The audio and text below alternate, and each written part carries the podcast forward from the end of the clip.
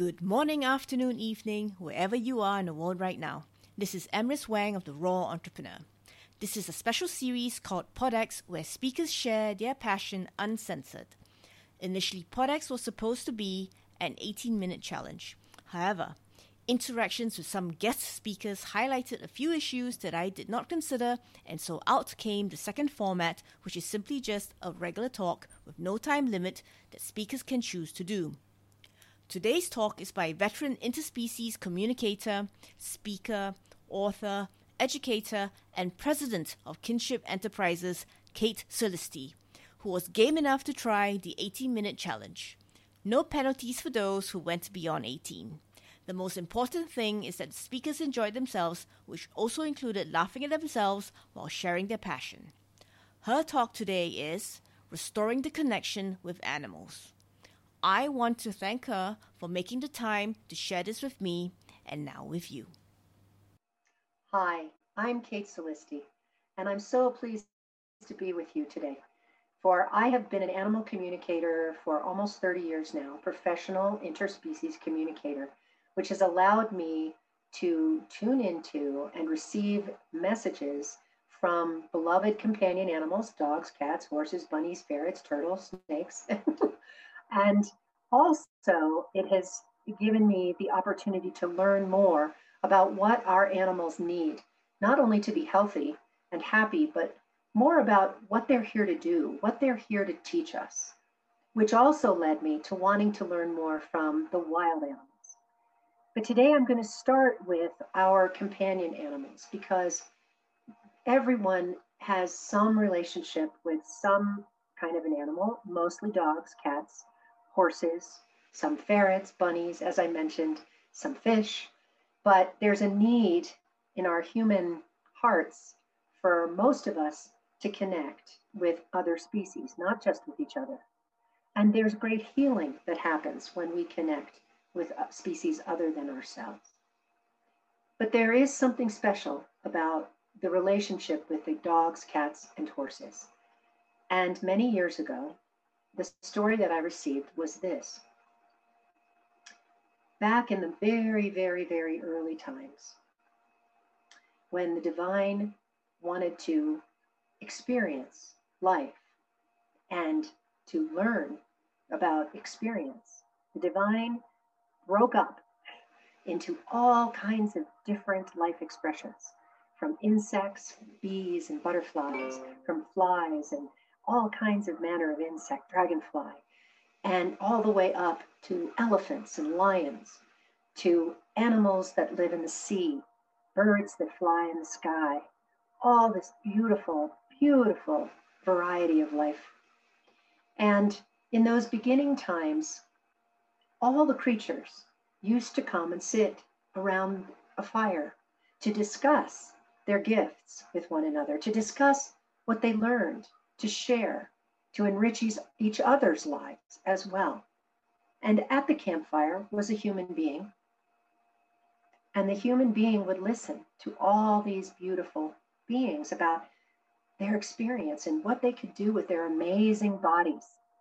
So the cheetah, who could run at extraordinary speeds, to the dolphin in the water, breathing air and merging with water and ocean, to the elephant communicating with Mother Earth through sound and vibration. All of these beings had these incredible gifts. And the human being sat there and thought, huh, I can't run fast like the cheetah. I certainly can't dive like the dolphin. Hmm, what, what can I contribute? Well, I have this very developed mind. I have this ability to problem solve and think things through and and and build and create i'm going to explore that and then i will bring that experience back to the circle. So the human being went out and began to use the clever mind that he had.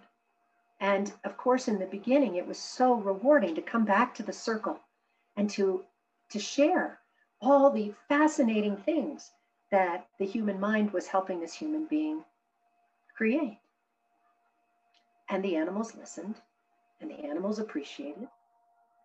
And but at a certain time, the human being got very much more interested in what they were able to do and create.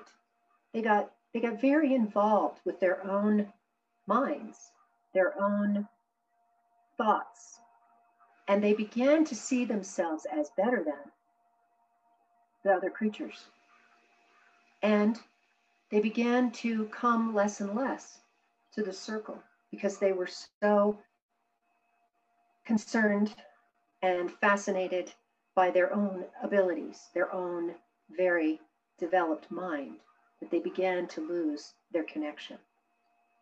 And as this happened, most of the animals sitting around the fire looked at them and thought, well, this is their journey. Humans are going to have to find their way, just as we all do. And if separation is their path, well, they're going to take it. But three species sitting in the circle said, well, wait a minute. We're not going to let them do this by themselves. We are going to accompany them. We are going to be at their side. We are going to work with them. We are going to love them. And we are going to remind them that they are part of us. And we are going to help them remember their way back to the circle, way back to source. And those were the dog, the cat, and the horse. And at that time, again, the cavern between humans and the natural world was widening. But these three said, We will link our destinies with human beings for love. And so they did. And so today, most of us have a stronger connection to cats, dogs, and horses than we do to study creatures. And we have learned to, to love them. We have received so much love in return. We have learned, or we are learning still, how to care for them. But or I should say, and more and more people are wanting to know what animals are thinking, what they feel. More and more scientists, whether Ingal, Marc Bekoff, and others, are saying, wait a minute, you know, we tried to blind ourselves to the fact that animals have emotions, that animals have ethics, that animals care for one another, that they grieve, that they celebrate. We, we, we, we got so attached to the way uh, we this thing we called scientific method that we literally blinded ourselves to the wholeness of who animals are. And happily, those two and many others are speaking out and saying, wait, there's there is way more to these beings than than we wanted to see because ultimately it had to do with our our need to be superior, our need, our need to feel that we have dominion over all the earth. Well, that hasn't served us very well, as we know, um, because we've exploited and we have harmed other species uh, as well as the plant kingdom, my heavens, right? The waters, the land, the plants. And they keep giving to us. They keep regenerating no matter what we do, which is extraordinary when you think about it. Because how many human beings would do that? Just keep on getting up and giving, giving again and again and again. But the animals, the plants, the all of the beings of the sea and the air, all of them know that they are part of a great whole that is better for them being in it, richer, more diverse, more beautiful and and i and i feel and i'm so grateful that more and more people are waking up to that interconnectedness to that that sense of wait a minute why are we so lonely? Why do we keep consuming and and and needing to have more and more stuff? What is what is it we're trying to fill? Well we're trying to fill an empty heart. We're trying to fill that gap that we created due to separating ourselves from the natural world. And happily, there are also humans still alive on Mother Earth who have never lost that connection. There are indigenous peoples all over the world who have, despite all odds, and despite being killed and poisoned and made sick and all of it, they endured and they they they are taking back their cultures and their and their memories and their languages. They're still here and they have maintained and or restoring their connection with the animals and the plants. And they are our teachers as the animals are. So native peoples have often referred to the animals as our elder brothers and sisters because they're the ones with the wisdom. They're the ones with more experience. And we're the younger the younger siblings.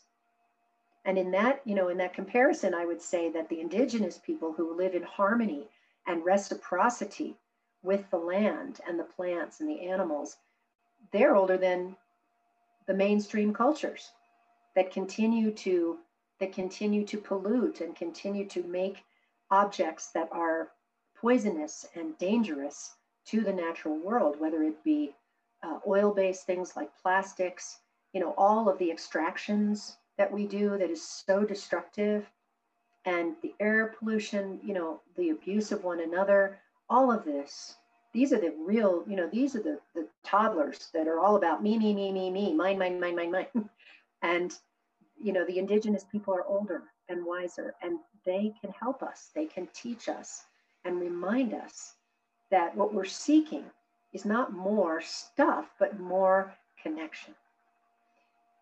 So that takes me back to the dogs and cats and horses. So the the dog, the main lesson the dog wishes us wishes us to learn from them is unconditional love. Now that doesn't come to surprise anybody who has a dog because they love us no matter how much money we make, if we have a bad hair day, you know, it doesn't matter. They just love us. They want us to play. They, they, they get us outside. They get us moving. They get us laughing. They, they, they give us so much and they're so generous. And, and isn't it fascinating that we have dogs in every size, from tiny teacup poodles the size of a guinea pig to Great Danes and Malamutes at 100 and you know 75 pounds and things like that. Why? Why is there this huge variety of these this one species because as far as I know, there isn't another species with that with that level of size and shape. Um, and fascinating, the teacup poodle, little teeny thing, has the same insides as the Great Dane and the wolf from which they came. Um, but why? Why are they in all these shapes and sizes? Well, the canines told me it's they they absolutely cooperated with this breeding that we insisted on because it made it possible for them to accompany us in every walk of life. So the tiny dogs can be carried anywhere. They can be with us always. And the, uh, the bigger dogs are helpers. They're, they're herding dogs and working dogs. And so we have these companion dogs, we have working dogs, and we have guarding dogs. We have all these incredible dogs that can be with us in everything we do and that's deliberate. That is a that is from a conscious awareness of the the, the what i call the council of canines the higher mind of, of canines. That's where that information came from as well as the whole purpose is unconditional love. That's it. That's it. Everything we do is to foster and nourish and nurture unconditional love and open the hearts of, of the people who love us. That's the mission. So what's the mission of the cat the cat is all about is all about detached love. And this is what makes them fantastic healers. So, you know, cats are fascinating in that, you know, they seem aloof, but they are incredible healers. That purr, you know, the, the hurts of a purr is a healing, is healing. And finally, the horse. The horse is about idealism.